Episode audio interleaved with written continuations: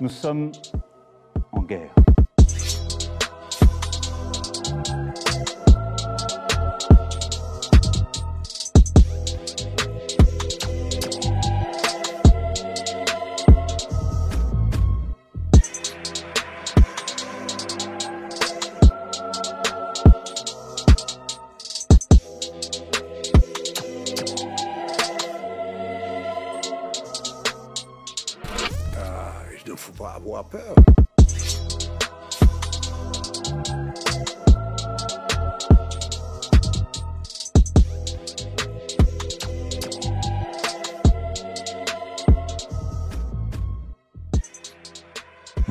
Vous êtes sur Géopolitique Profonde, la chaîne qui a la meilleure programmation du YouTube Live. Et ça, je le dis toutes les semaines à chaque interview. Donc vous l'écrivez, vous faites des tweets, hein, vous l'envoyez aussi sur vos Facebook communs. Voilà, vous dites Géopolitique Profonde, il faut venir. Alors aujourd'hui, j'ai l'immense honneur et privilège d'être invité là. On est chez Monsieur Kémy Seba.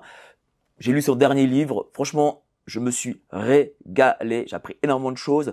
Merci à vous, euh, cher monsieur Kémy Seba, de nous euh, accueillir ici chez vous. Euh, D'abord, comment, allez-vous Parce que je vois que vous faites que voyager. Déjà, c'est un plaisir pour nous de faire cette interview avec vous, parce que vous êtes un, un média qui me paraît être un média de fond. La géopolitique est la science du temps présent, mais aussi la science de demain. Parce que celui qui comprend ce qui se passe aujourd'hui et qui est dans une dynamique prospectiviste pourra plus que jamais comprendre et assurer de meilleurs lendemains. Et vous avez compris, je pense plutôt que beaucoup d'autres, la nécessité de, de populariser et de rendre intelligible pour tout le monde cette discipline, qui est notre discipline, qui est la discipline pour laquelle nous vivons et via laquelle nous menons notre combat politique. Et donc, euh, je pense que la rencontre était euh, Mais- naturelle. Mais justement, pour- pourquoi la géopolitique? Vous, vous avez vu que la géopolitique, c'est en gros l'alpha et l'oméga de, de, de, du pouvoir peut-être euh, sur Terre? Alors, je vais aller plus loin. Je- Nous, tout part de notre idéologie, euh, notre combat politique. Notre combat politique est panafricaniste. Il se trouve que quand on fait le tour du monde, on se rend compte que notre peuple est présent partout. Nos semblables sont présents partout. On revient d'une tournée euh, en Amérique latine. On a vu, on a été invité par un certain nombre d'organisations afro-colombiennes qui nous ont invités pour du consulting et pour organiser les communautés diasporiques là-bas. Ce qui nous rappelle qu'en réalité, euh, partout où nous nous trouvons, il y a nécessité de tisser des liens, de renforcer ces liens et de, de plus que jamais les structurer.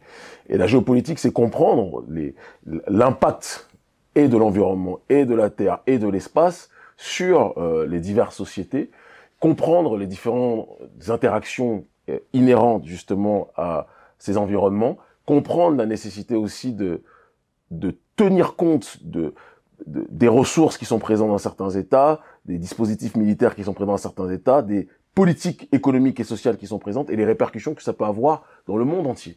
La loi qui résume pour moi la géopolitique, c'est l'effet papillon. Ce qui se passe dans un espace, si on n'y prend pas garde, risque de se répercuter un peu partout. Et donc je pense que ça, re- ça revient à la, à la problématique qui dit que euh, si vous voulez euh, gérer votre lendemain, assurez-vous que la maison ne prenne pas feu dans la- du côté du voisin, tout simplement. Alors, j'ai regardé beaucoup de vos interviews.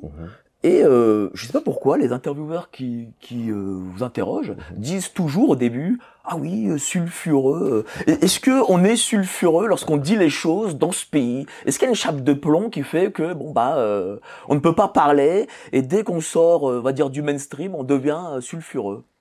C'est ce que je- disais à mon petit frère et protégé ami Gazo.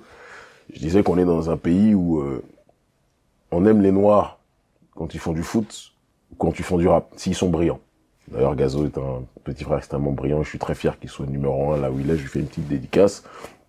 Mais on aime moins les noirs quand ils sortent de justement ces cases-là et qu'ils commencent à développer un discours euh, autonome, euh, souverainiste, qui va dans la logique de l'autodétermination, ça ne rentre pas dans le cadre quelque part des, du qui a été tracé pour eux, du noir clair au noir le plus foncé. Comme le disait Bob Marley, ils aiment les noirs que quand les noirs récitent quelque part ce qui avait été programmé pour eux. Moi, je pense qu'aujourd'hui, il est important que les populations africaines et afrodescendantes pensent par elles-mêmes pour elles-mêmes, pour leur propre destinée, soient capables de se frayer un chemin pour obtenir leur souveraineté, que ce soit sur le terrain idéologique, que ce soit sur le terrain culturel, que ce soit sur le terrain intellectuel et politique et économique, et que d'ailleurs cette souveraineté ne signifie pas écraser les autres, ne signifie pas mépriser les autres, mais simplement comprendre que on doit, dans un monde où chacun euh, agit pour ses propres intérêts, il est important que nous autres aussi, nous agissions pour les nôtres. Ça me paraît naturel. Alors, bah, du coup, pourquoi cette, cette, cette, euh, cette vision qu'a, euh, va dire, la République française? Est-ce que parce que c'est euh, la, la- fameuse ré- République universaliste qui pense qu'elle va euh, ci- civiliser le monde entier? Est-ce que c'est dû à ça peut-être? Il y a une- en effet une mission, entre guillemets, prétendument civilisatrice en tout cas, clairement euh, au sein de l'oligarchie française, qui euh, et euh, j'ai envie de vous dire que ça a donné ce que l'on connaît, en l'occurrence le colonialisme, euh, quelque part aussi l'esclavagisme. Et moi, je pense que si c'est cet universalisme-là qu'ils veulent promouvoir, il est important que l'on puisse, puisse se tenir à l'écart de leurs actions programmatiques, plus que jamais. Mais euh, est-ce, qu'il y a une différence quand même malgré tout entre entre ces élites là républicaines, universalistes euh, et euh, on va dire euh, progressistes, globalistes, Mhm, ouais. et et euh, c'est euh, cette masse populaire. Est-ce que est-ce qu'il Ah, pourrait y avoir une, une, une accointance justement entre cette masse populaire et par exemple des panafricanistes? Non, mais très clairement, je parle toujours avec mon, mon ami euh, camarade Juan Branco, qui a été l'avocat euh, et qui l'une des voix qui protégeait, qui essayait de défendre avec les moyens qui étaient à sa disposition les Gilets jaunes. Je parle avec Étienne Chouard de temps à autre, ça fait un bout de temps maintenant que je ne vais plus parler, mais moi les Gilets jaunes, c'est un mouvement que j'ai pris d'affection très rapidement, parce que, comme disait Thomas Sankara, les prolétaires de tous les pays sont confrontés au même problème. Les masses populaires, de manière générale, de tous les pays, sont confrontés au même problème. Et une oligarchie néolibérale, le néolibéralisme, qu'il soit économique ou sociétal, qui est devenu l'ultime forme, quelque part, du capitalisme le plus dérégulé, qui est devenu une religion mondiale. Le néolibéralisme sur le terrain économique a été malheureusement intégré comme schéma, comme système économique pour la plupart des États, et même ceux qui se veulent parfois être euh, anticapitalistes ne peuvent échapper à cette réalité, tout comme les écologistes ne peuvent échapper à la pollution dans le monde, c'est une réalité. On peut lutter pour, mais on, ne peut pas s'empêcher de respirer l'air pollué. Mais de l'autre côté, le néolibéralisme sur le terrain sociétal, que certains appellent l'American Way of Life ou l'occidentalisation, ou d'autres vont dire la McDonaldisation du monde, est devenu quelque chose qui euh, a asphyxié beaucoup de peuples.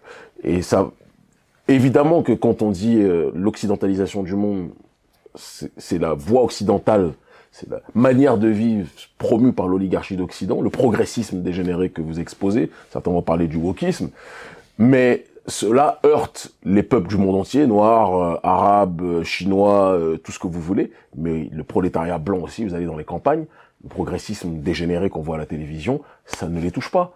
Et c'est la raison pour laquelle je dis que notre problème n'est pas le, le- prolétariat occidental, caucasien, euh, à partir du moment, précisons-le, où il réussit à se départir quelque part des différents mécanismes qui le poussent parfois à penser, v- agir euh, d'une certaine façon. Et il y en a qui réussissent à sortir justement, à se démarquer de ce que la plantation globaliste voudrait euh, qu'il soit. Et je, je rends hommage notamment dans mon livre, euh, les, les rares caucasiens à qui je rends hommage, c'est notamment des gens comme René Guénon, ou des gens comme Poutine, quels que soient les désaccords que je puisse avoir avec lui sur un certain nombre de sujets, euh, ou des gens comme Raminei, qui, bien qu'iraniens, ce sont les, les, les Iraniens Arias, ce sont des Caucasiens aussi euh, euh, à la base, euh, c'est, c'est- enfin à la base. Aujourd'hui, ce sont des Caucasiens en tout cas, ça n'a pas toujours été le cas dans l'histoire, et ce sont des gens qui ont réussi à sortir du- du- de ce que le carcan du monde caucasien aurait voulu qu'il soit. Donc je, crois que ce combat euh, politique et ce combat contre le progressisme est un combat qui dépasse le cadre de la couleur, même si, ne nous trompons pas, la couleur de peau a aussi son incidence, parce qu'il y a une constante que l'on peut donner, c'est que la majorité des populations, entre guillemets, dites originelles, euh, que certains vont dire primitives, que moi je dis primordiales, euh, sont des populations qui sont enracinées dans une problématique liée à la logique de la tradition et d'un éloignement vis-à-vis du progressisme, même si dans le système occidental, on prend parfois les, enfants de ces populations noires ou de ces populations à la peau sombre et qu'on expose comme les jouets du globalisme, comme Puff comme euh, comme 50 Cent, etc., qui deviennent euh, argent comptant euh, les chevaliers d'une cause qui est en réalité euh, s'est bâti sur euh, leur exploitation. Mais justement, comment combattre euh, euh, ce cette globalisation? Parce qu'on le voit, le capitalisme combat les peuples, lutte contre les peuples, et il va aussi en Afrique pour le coup. Ils, veulent, ils veulent ce territoire parce que ils n'ont, ils n'ont jamais assez ces gens-là. Donc comment faire pour le combattre et comment faire pour résister à ça? Est-ce qu'il faut revenir à l'identité, à, à, ce qu'on est en tant qu'être humain de, de façon originelle? Comment comment on fait? Alors moi, je suis rentré en Afrique depuis, euh, je crois, ça fait 12 ans maintenant. Au départ au Sénégal, et par la suite, lorsque j'ai eu euh, un combat forcené avec le gouvernement sénégalais, je me suis installé, par la grâce de Dieu, euh, dans mon pays, le pays de mes parents, qui est le Bénin. Et je sais que l'une de mes premières expériences lorsque j'ai intégré les sociétés civiles africaines, et que j'ai commencé à travailler à la radio, puis euh, comme euh, journaliste géopolitique, chroniqueur géopolitique euh, à la première chaîne de télévision privée du Sénégal et l'une des plus influentes d'Afrique de l'Ouest, qui était la 2S TV. Je constatais la, la manière dont le globalisme néolibéral avait réussi à infiltrer les sociétés civiles africaines. De telle sorte que quelqu'un comme Georges Soros et son ONG Open Society, qui comme son nom l'indique, société ouverte, c'est-à-dire une société qui est l'antagonisme même d'une société traditionnelle, qui se veut cloîtré dans ses principes. La société ouverte, c'est en gros une société qui est ouverte à la réception du progressisme. C'est ça, quelque part, le décodage euh, de, de, de, ce que Georges Soros appelle la société ouverte. J'ai vu que Soros avait réussi à coopter un nombre incalculable d'ONG, de mouvements citoyens, qui faisaient d'ailleurs euh, la pluie et le beau temps à l'époque, avant qu'on rentre dans justement ce, ce combat politique-là, euh, dans les sociétés civiles. Je vais pas les citer parce que j'ai pas envie de faire de name dropping et que les frères qui travaillent dedans ne sont pas. Je pense que eux-mêmes n'avaient même pas compris les mécanismes. Eux, ils ont vu des gens qui leur proposaient de l'argent. Ils se sont dit tant mieux, on, on va faire euh, ce qu'on nous demande de faire et puis on va avancer. Mais que ce soit au Burkina Faso, que ce soit au Sénégal, euh, que ce soit en Guinée, beaucoup d'ONG, de mouvements citoyens qui, qui ont pignon sur rue ou qui avaient pignon sur rue étaient financés par Soros. Donc très tôt, je me suis dit que on peut pas parler de lutte contre le colonialisme sans comprendre que le colonialisme au XXIe siècle n'est pas le même que le colonialisme dans les années 80. On peut reprendre certaines phrases de Sankara, mais Sankara faisait face euh, à une période, le mur de Berlin n'était pas encore tombé, donc il y avait encore la bataille, euh, même si le communisme était déjà en train de vaciller, entre deux idéologies d'ailleurs matérialistes, on pourrait y revenir tout à l'heure, euh, là où nos populations sont profondément liées aussi à une dynamique immatérielle. C'est quelque chose qui est important de tenir compte, c'est peut-être ce qui explique aussi l'échec du communisme dans nos pays. Euh, mais Sankara était ancré dans cette réalité. Or, le XXIe siècle, le globalisme néolibéral fait que la manière dont le colonialisme euh, opère a complètement changé. Je prends un autre exemple très bête et je reviens très rapidement sur euh, la, réalité africaine. Quand vous voyez Black Lives Matter, on a été, on a été parmi les premiers à dénoncer cette fraude. Je veux dire, comment un système peut être un, comment dirais-je, un mouvement peut être un mouvement d'émancipation quand il est sponsorisé par les pires entreprises capitalistes et que l'on sait que le capitalisme est la matrice de l'esclavage. C'est l'exploitation de, c'est l'exploitation de l'homme par l'homme. D'accord? Avec la force de travail des uns qui bénéficie à ceux qui disposent des différents moyens et outils de production. C'est comme ça que l'exploitation se fait et que les gains pour une minorité se, se, se, fait, se font aussi. Et donc, ne pas comprendre que les grandes entreprises, que les, les GAFA, que les multinationales les plus impérialistes de manière générale sont celles qui poussaient un mouvement d'émancipation, c'est ne pas comprendre que le colonialisme a changé de forme. Le colonialisme au départ était hostile vis-à-vis des prolétaires, mais non aujourd'hui le colonialisme lui donne donne la sensation prolétaire aux, aux pires opprimés qu'il est là pour les aider, alors qu'en réalité il est là simplement pour les exploiter, se servir de leur image et en tirer des bénéfices. Et c'est la même chose pour ce qui se passe du côté de, la réalité africaine. Et on s'est dit que si eux avaient la possibilité de trouver des financements, il fallait qu'on trouve parmi ceux qui sont hostiles, quelque part, à ce globalisme-là, à ces pays qui sont hostiles aux Soros et compagnie, au USAID, euh, à l'Agence française de développement, parce que c'est la même chose. Il fallait qu'on trouve dans ces pays-là des gens qui seraient aptes à financer une organisation antiglobaliste et souverainiste africaine.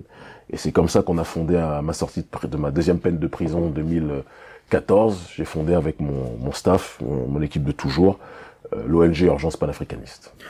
Est-ce que ça signifie que Black Lives Matter, c'est une sorte de, bras armé euh, du capitalisme? Et d'ailleurs, peut-être aussi euh, comme les Marvel avec Black Panther et, toutes ces choses. Est-ce que aussi le capitalisme, c'est pas une envie que des, des publics nouveaux consomment des produits. Ça, ça en fait partie clairement. Et c'est pour ça que je dis que dans le capitalisme, il faut aussi qu'on ait une, une analyse qui consiste à ne pas être dans la caricature. Je différencierais quand même Black Lives Matter de Black Panther. Euh, Black Lives Matter part d'un sentiment légitime. C'est des, des sœurs, euh, des militantes euh, afro-américaines ou une, et une nigériane, euh, trois militantes féministes lesbiennes qui avaient leur euh, vision des choses, euh, mais qui souffraient profondément de la persécution que touchait notre peuple, que vivait notre peuple. Et ça, c'est quelque chose qui me paraît euh, des plus légitimes. Elles ont lancé un hashtag, le hashtag a pris, et très rapidement, les financements des forces globalistes que l'on connaît sont rentrés dans la démarche et ont amplifié ce slogan, ce hashtag, pour que ça devienne un cri euh, de colère et de douleur. Et les financements ont orienté par la suite l'agenda de ces structures. Bon. Euh, mais personne ne pourra nier que le sentiment de départ était un sentiment légitime. Quand elle disait Black Lives Matter, ça s'adressait aux nôtres en disant la vie des Noirs compte. Mais quand l'agenda globaliste s'est inséré dans cette réalité, ce qui était censé être un, dialogue interne à notre communauté, noire globale, parce que c'est ça Black Lives Matter à la base, est devenu euh, un, un, cri quelque part, une demande de respect de notre humanité vis-à-vis d'autres. Or, on ne demande jamais aux autres de nous respecter, on l'exige, on l'impose. Moi, je ne pourrais jamais me voir me lever en disant respectez-moi, je suis. Non, non, non. Ma manière de montrer mon respect, c'est que si tu manques de respect, je vais t'éteindre. Et c'est comme ça que j'ai toujours fonctionné, et c'est comme ça, je pense, qu'on est arrivé au combat et à l'influence politique que nous avons aujourd'hui dans le monde. Et donc Black Lives Matter, c'est une case. L'autre case, Wakanda Forever, Black Panther, je pense que là encore une fois, on est dans une dynamique évidemment euh, globaliste et capitaliste, mais qui s'appuie sur un imaginaire qui est très important de ne pas renier, parce que chaque civilisation a besoin de densifier son imaginaire pour pouvoir quelque part euh, créer de meilleurs lendemains. Euh, une civilisation sans mythe, une civilisation sans... Alors, personnellement, j'adhère pas à Wakanda euh, en tant que tel, et j'ai pas besoin d'aller au cinéma pour voir Wakanda. Je vais au Nigeria, euh, ou je vais dans certains pays où on est dans, dans un futur des plus euh, des plus précis, et on comprend que le, Wakanda existe réellement. Mais c'est des projets qui ont une, vision évidemment et, et, une logique expansionniste capitaliste, mais qui s'appuient, je pense, sur des motivations un petit peu différentes euh, entre Black Panther et euh, de l'autre côté Black Lives Matter. Alors, pour les auditeurs qui, qui, qui nous regardent et qui peut-être ne connaissent pas bien le panafricanisme, euh, comment le définiriez-vous? Est-ce que le panafricanisme, comme euh, pour, la définition de ceux qui, qui veulent, on va dire, euh, qui sont des, euh, des euh, qui veulent aller contre ça, euh, qui disent que c'est une sorte de racialisme? Est-ce que c'en est une? Et comment comment vous définiriez ce panafricanisme? Moi, je peux pas me situer par rapport aux gens qui dans les anathèmes ou dans la, la, la mésécoute par rapport à un courant qui pourtant est plus évident. Ceux qui ont mis le racialisme à l'échelle de l'humanité, ce ne sont pas des noirs. Ceux qui ont racialisé le monde, c'est pas des noirs à la base. Euh, nous, nous sommes que la, la, réponse à quelque chose que nous avons subi de plein fouet. Le panafricanisme, c'est l'unité des diverses formes d'africanité dans le but d'obtenir une collective souveraineté. La panafricanité, c'est cette unité originelle qu'il est, à notre sens, nécessaire de réactiver dès lors qu'on est capable de se connecter à nos humanités classiques, de se reconnecter à notre ontologie et d'être en adéquation avec ce qui fait de nous un peuple. Voilà. Ce qui, faut, ce qui font de nous des peuples, une addition de peuples qui convergent vers une, une même destinée. Et, donc, c'est comme un arbre, c'est comme un bouquet de fleurs. Il y a diverses fleurs et c'est la diversité de ces bouquets de fleurs qui constitue la beauté du, du bouquet quelque part. Et donc le panafricanisme est une idéologie de libération parce qu'on part du principe qu'on vit dans un monde des grands ensembles. On vous parle des États-Unis d'Amérique. Pourquoi États-Unis? Parce qu'ils ont compris que si c'était que le Michigan, ou si c'était que l'État de New York, ou si c'était que l'Illinois, euh, ces États ne seraient rien, mais c'est l'addition de ces États qui font de ce pays un super État. La Chine, c'est une addition de provinces. S'il n'y avait pas eu toutes ces provinces additionnées, la Chine ne serait pas la, la nation surpuissante qu'elle est. On vous parle des Émirats Arabes Unis. Ils ont compris que s'ils n'étaient pas unis et qu'ils étaient séparés, ça ne pourrait pas avancer. On parle de l'Union européenne qui, pour le coup, est un mauvais exemple parce que c'est pas l'Union européenne des peuples, mais c'est l'Union européenne du cartel financier. Mais il ne demeure pas moins que le, pan-européisme en tant que tel est une idéologie qui, à la base, est partagée quand même par beaucoup de gens à différents degrés. Il y a, diverses façons de faire. Et, je pense que le panafricanisme, c'est, euh, comme je le disais, euh, quelque chose de vital dans un monde des grands ensembles et qui existe déjà. Quand on dit euh, sommet France-Afrique, sommet Russie-Afrique, sommet Turquie-Afrique, tout le monde voit l'Afrique comme un ensemble. c'est parfois, euh, euh, quand ça arrange les, nations extérieures, elles parlent, elles reconnaissent le panafricanisme. Mais quand elles, elles voient que c'est pour notre unité, pour nos propres intérêts, Afrique, Afrique, là on vous dit que le panafricanisme n'existe pas. Non, le panafricanisme est quelque chose de fondamental qui existe et qui est nécessaire pour euh, le développement de nos nations. C'est pour ça que quand on me dit, Kémy, pourquoi tu ne cherches pas à devenir président d'un pays, je dis, mais le combat commun est un combat global qui peut pas se limiter à un pays. Même si j'aime maladivement mon pays, le Bénin. Mais on doit être dans quelque chose, à mon sens, de plus grand. Et moi, la réalité qui me parle le plus dans ce cadre-là, c'est ce que fait Urgence panafricaniste, c'est ce que nous faisons au quotidien, et sur un autre terrain différent, même si ça ne va pas dans le sens de ce que nous souhaitons, mais ça finira par changer, ce que fait l'Union africaine, ce qu'elle fera demain, si elle est bien dirigée, elle ne l'est pas pour l'instant, mais c'est, ça va dans le sens de l'unité des divers États africains dans le but d'obtenir la souveraineté dans l'unité. Exactement. C'est ça. C'est-à-dire les mots cardinaux de, de, de, la vision euh, panafricaniste. Exactement. Exactement. Vous avez tout résumé. Donc c'est-à-dire parce que la souveraineté, c'est quand même quelque chose que, contre lesquels les élites se battent pour le coup. et clairement, clairement. Et l'unité aussi. parce qu'on est dans la division, on est clairement dans la division. Oui, qui dit euh, souveraineté dit unité aussi. Et ceux qui ne veulent pas euh, l'unité, ceux qui sont dans le fractionnement, savent que c'est en étant divisés qu'ils pourront bénéficier d'un certain nombre de ressources. C'est pour ça qu'ils ont fait tuer Kadhafi. Ils ont fait tuer Kadhafi parce qu'ils voulaient un État, une monnaie, le dinar or, un État fédéral, un satellite qui allait couvrir tout le continent, une langue. Alors lui voulait l'arabe, d'autres voulaient le swahili. Je pense que le swahili était beaucoup plus adéquat parce que c'est la langue africaine la plus parlée. Mais on ne pourra s'en sortir que comme ça. Et c'est le travail de notre vie, c'est le combat de notre vie, c'est notre objectif. Comprendre qu'on doit penser de manière globale. Moi, je, je me méfie de quelqu'un qui reste incarcéré dans les frontières de la conférence de Berlin de 1884 et 1885, parce que notre peuple est plus que ça. Et je le vois aux quatre coins du monde. Justement, vous avez parlé de monnaie. Euh, C'en est où le, le, franc CFA Parce que M. Macron a parlé de d'abolir le franc CFA. Est-ce que c'est une réalité? Alors, euh, déjà, il est important de dire qu'il y a des victoires symboliques que notre combat a obtenues de manière très claire. Euh, il a fallu qu'on déterre, parce qu'au départ c'était un débat qui était tenu par des pseudos universitaires euh, qui, qui incarcérés dans leur monde des entre guillemets sachants, qui méprisaient le peuple. Or c'est le peuple qui fait changer le cours des choses. Donc on a rendu ce débat dans une dynamique gramscienne euh, euh, populaire, dans la logique de la bataille culturelle. On a fait en sorte que le bas peuple a pu se prémunir de ce débat et a pu euh, justement faire de ce débat une arme en tant que telle. Et c'est quand c'est devenu populaire, qu'on a propagé ce débat un petit peu partout en Afrique et dans la diaspora, que les autorités françaises se sont servies, se sont senties sous pression et ont, essayé de faire un changement cosmétique de l'impérialisme. Nous, on demandait diverses choses. Que le taux de change fixe, euh, qui fait qu'il y a un arrimage du franc CFA à l'euro, soit aboli. Pour la simple raison que l'euro est une monnaie beaucoup trop forte pour nos économies locales et cela anéantit tout processus de compétitivité. D'ailleurs, vous remarquerez, si vous analysez bien, que la balance commerciale des pays d'Afrique de la zone franc est déficitaire, à l'exception de la Côte d'Ivoire, qui, elle, n'est pas déficitaire pour d'autres raisons sur lesquelles on pourrait discuter très longuement. Parce qu'ils sont dans un autre processus colonial depuis l'époque d'Oufouet-de-Boigny. C'est un autre schéma. Mais le fait d'avoir un taux de change flexible, arrimé à un panier à devises, permet d'adapter la, flexibilité justement euh, du panier à euh, comment dirais-je, à nos économies locales qui sont fluctuantes de manière générale. Et donc, par conséquent, il n'y aura pas quelque chose qui sera trop haut pour nos économies, ça pourra fluidifier la possibilité de faire commerce euh, entre nous. On voulait aussi la fermeture des comptes d'opération. On a eu, de manière historique et symbolique, après les multiples incarcérations que j'ai eues et expulsions, et les mobilisations que nous avons effectuées un peu partout, ce sont des victoires palpables. On a, la, on a la fermeture des comptes d'opération.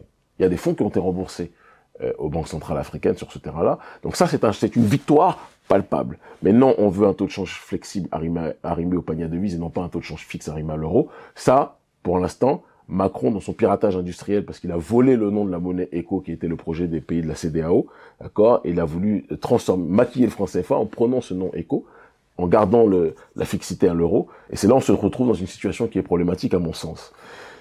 Et avant qu'il y ait le Covid, il était question que euh, les critères de convergence, s'ils étaient atteints par tous les pays euh, d'Afrique de la zone franc, d'accord, et surtout, surtout par les pays de la CDAO, cela aurait permis qu'on puisse passer à l'étape de la monnaie éco. Mais ils se sont tous cachés derrière la crise du Covid qui a empêché que ces critères de convergence euh, soient justement atteints pour que euh, dire que bon, on remet ça à plus tard. Et aujourd'hui, euh, on est dans une léthargie qui est quelque part similaire à euh, voilà ce qui avait été fait avant que l'on relance le débat. Donc il y a des victoires symboliques qui ont été atteintes, mais encore un certain nombre de choses qui doivent être faites. Et moi, je le disais encore récemment aux autorités du côté du Nigeria que si on voit que d'ici l'année qui cette année et l'année qui suit il n'y a pas de changement et d'avancée palpable sur le terrain du, du, changement de monnaie, on va remettre les gens dans les rues sur ces questions. Pour l'instant, on est très focalisé sur la question de la, lutte contre la France-Afrique militaire, mais si on doit ressortir du tiroir la lutte contre la France-Afrique monétaire, on le fera sans hésiter. Mais votre combat prouve que euh, lorsqu'il y a unité, euh, les élites reculent. Et euh, comment arriver à cette unité? Est-ce que l'unité, même en Afrique, est présente? Moi, je pense qu'elle est très présente parmi les peuples. Beaucoup plus présente parmi les peuples, même s'il y a évidemment des tensions interethniques. C'est logique. Euh, il y, a, y, a, a, y, a, des tensions parfois religieuses aussi. C'est quelque chose qui est réel. Il ne faut pas qu'on mente dessus. Il ne faut pas qu'on soit dans le monde de Mamadou au pays des merveilles.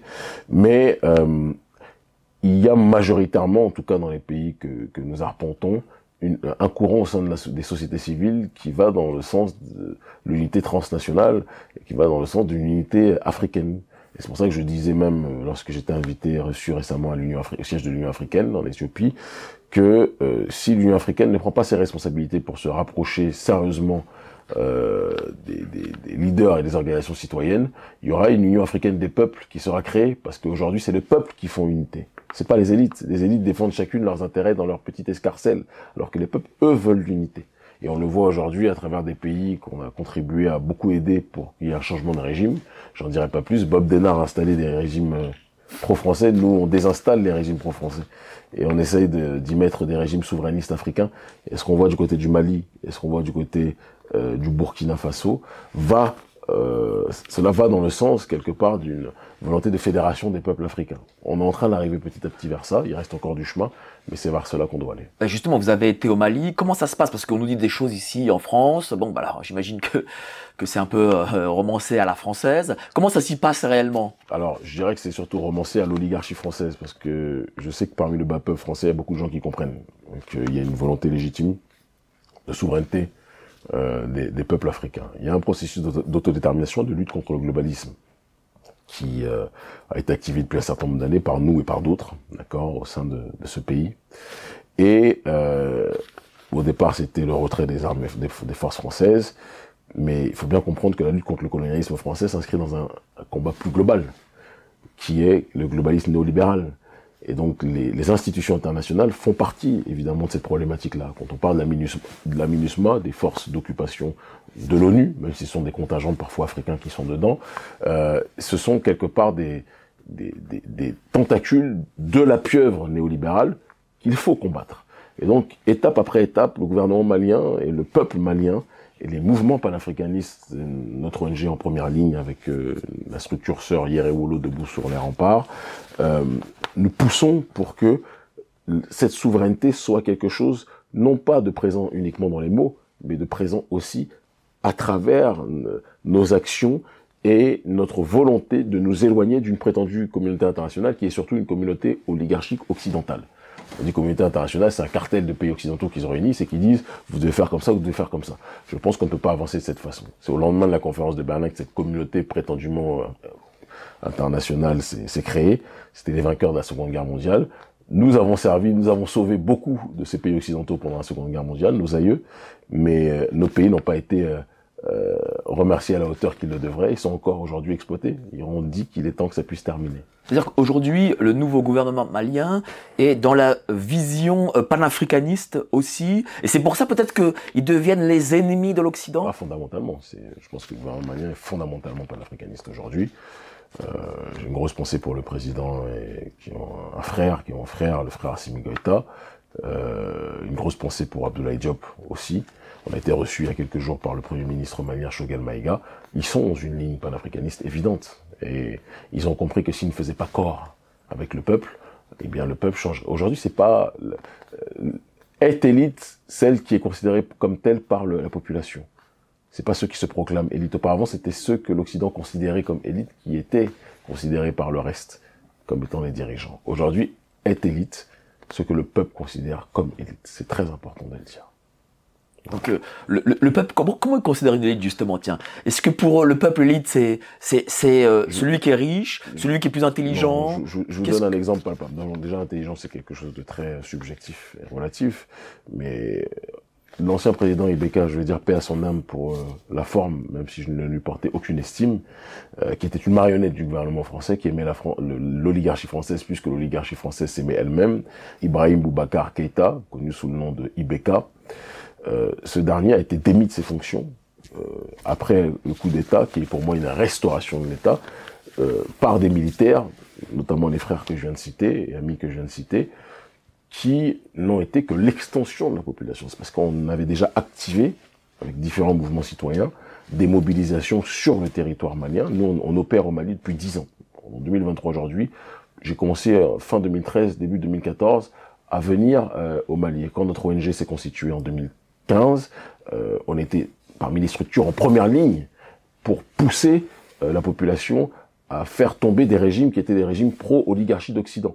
C'est pour ça qu'aujourd'hui, ces dirigeants euh, sont, se sentent profondément concernés et nous remercient du travail politique que nous menons pour eux. C'est important de le dire. Et donc, les élites, le peuple a considéré que les anciennes élites, qui sont des, des entités technocrates, euh, cooptées par l'élite occidentale, par l'oligarchie occidentale, n'étaient pas considérés comme élites par le peuple. Et donc le peuple les a démis de, de, de, leurs fonctions et a mis à la place de ces derniers des gens qui, qui, parlaient le langage du peuple, qui étaient en adéquation avec la volonté du peuple et qui avaient la possibilité quelque part de tenir tête au reste de la communauté de, de l'Occident. Et je pense que c'est très important de dire que euh, le XXIe siècle, Zbigniew Brzezinski disait que le, 20e, le passage du XXe siècle au XXIe siècle sur le passage euh, transfert, serait le transfert, marquerait le transfert de centres de gravité de pouvoir qui auparavant étaient aux mains des élites et qui arriverait progressivement au niveau de la base. Base étant quelque part euh, illustrée et matérialisée par ce que l'on appelle les sociétés civiles aujourd'hui. Moi, je pense que le centre de gravité du pouvoir au XXIe siècle, ce sont les sociétés civiles. Et je vais même aller plus loin. On, a, on assiste dans certains cas exceptionnels à des, des, des, des situations où certaines organisations civiles, d'accord, euh, sont plus puissantes que les États. Je vais au Liban très régulièrement parce que notre ONG co collabore beaucoup avec le Hezbollah. Euh, le Hezbollah est plus puissant que le gouvernement libanais aujourd'hui. On a, on a connu il y a de nombreuses années maintenant euh, Wagner qui fait l'actualité en ce moment. Euh, on a tous vu que Wagner est très, est, je vais pas dire plus puissant que l'État russe, mais Wagner est très, est très puissant.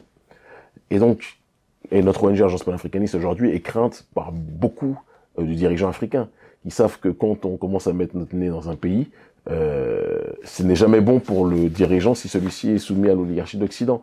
Donc il y a, je pense, un changement d'architecture politique avec la, la, jonction des forces entre des sociétés civiles panafricanistes et euh, des corps militaires patriotes qui sont dans une démarche d'agir pour notre peuple, par notre peuple, pour sa propre destinée. Est-ce que ça veut dire qu'on revient à une forme de féodalité, du coup, c'est-à-dire des seigneurs face au roi? Euh, Votre exemple tiendrait si le roi, c'était euh, les dirigeants euh, que l'on démet de leur fonction. Je ne les considère pas comme les rois.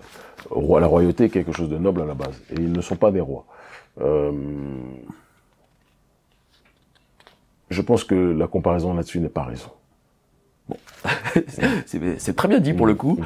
Mais euh, ah tiens, j'avais une question pour le coup euh, qui a fait un peu le, le tour de France.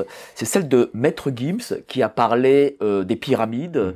Mmh. Qu'est-ce que vous en avez pensé? Est-ce que vous avez pensé et qu'est-ce que vous avez dit de aussi parce qu'on euh, son discours a été ridiculisé et, et j'imagine qu'il a dit euh, que euh, alors, bon, il, il, dit ce qu'il veut d'ailleurs il est libre de, de dire ce qu'il veut mais vous avez compris pas, ce qu'il a dit, mais le fait qu'on a ridiculisé son discours. Moi, je pense que pour le coup, c'est pas. Je ne veux pas commenter. En... Et moi, on se connaît de manière interposée. On a des, membres de sa famille qui sont mes proches, donc on, se connaît par ce biais et on échange de manière interposée. Euh... Je vais pas revenir sur les propos euh, histoire électricité, etc. Ça ne m'intéresse objectivement pas. Et ça, ce n'est jamais un propos que vous entendrez de notre côté. Par contre, Gims a été attaqué non pas pour ce qu'il a dit, mais pour ce que, pour ce que sous-tend ce qu'il a dit. Ce qu'il a dit, et ce que sous-tend ce qu'il a dit, c'est qu'en gros, l'Égypte, à la base, est une civilisation originellement parlant noire. Même si, au cours de son histoire, il y a eu différentes migrations. C'est comme dire que, et, que ces différentes migrations ont, constitué aussi l'histoire de notre peuple, de, de- de cette civilisation-là, de cette nation-là. Et le problème, c'est qu'on arrive à un stade où, à chaque fois qu'il y a une grande civilisation, on veut nier parfois l'origine de cette civilisation et prendre le dernier, le dernier chapitre de cette civilisation pour dire que vous voyez, les, qu'on voit aujourd'hui, ce sont des Arabes ou ce sont des Blancs. Donc arrêtez de nous dire que l'Égypte était une civilisation noire. En, en réalité, le vrai débat, il c'est celui-ci. Et Gims, à travers la manière maladroite dont il s'est exprimé, c'est cela, à mon sens, qu'on a voulu attaquer. Et c'est pour ça que nous, nous avons réagi euh, en disant que ce qui pose problème à ceux qui l'attaquent, ce n'est pas ce qu'il a dit sur les histoires d'électricité, auxquelles moi-même je n'adhère pas, mais c'est euh, ce qu'est la matrice civilisationnelle euh, de l'Égypte qu'émettent en tant que telle. C'est ça que l'on veut nier, c'est ça que le courant de l'égyptologie, qui, il faut pas l'oublier, on a créé euh, un courant euh, d'études sur une civilisation tellement celle-ci avait atteint un degré de, conscience, de puissance et de sapience des plus grands. Je, termine juste mon propos parce que c'est très important. Euh, Aujourd'hui, quand je vois l'équipe de France, j'ai l'impression que je vois l'équipe du Cameroun, ou du Bénin, ou du Sénégal, ou c'est l'équipe de l'Union africaine. Vous voyez? Je vois Kanté, je vois Mbappé, je m'amuse à compter avec mes enfants parfois, avec mes proches, ou avec les membres de mon ONG, le nombre de Noirs dans le 11 de départ, que des Noirs. Est-ce que ça veut dire que parce que la majorité de l'équipe de France de football est noire, est-ce que ça veut dire que Vercingétorix c'était noir? Est-ce que ça veut dire que la France est un pays noir Non. La France a une histoire. Et c'est pas parce qu'il y a 11 noirs, et qu'il y a beaucoup de noirs aujourd'hui, que ça veut dire que la France est un pays noir. Ça veut rien dire.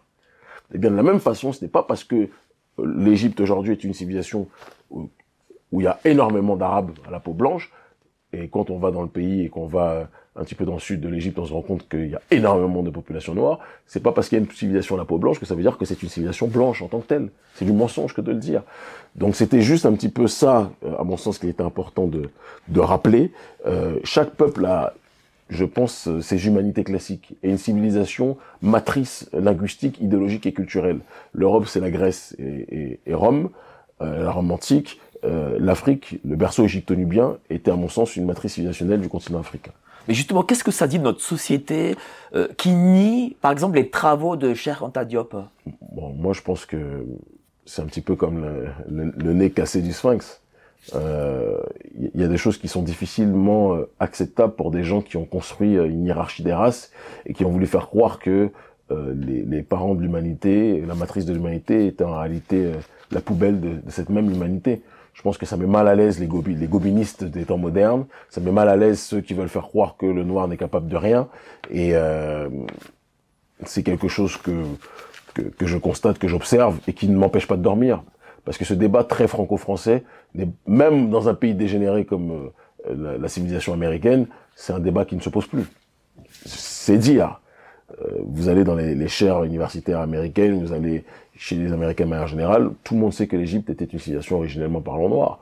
Il n'y a que en France et dans certains peut-être pays reculés euh, d'Occident qu'on veut nous faire croire le contraire.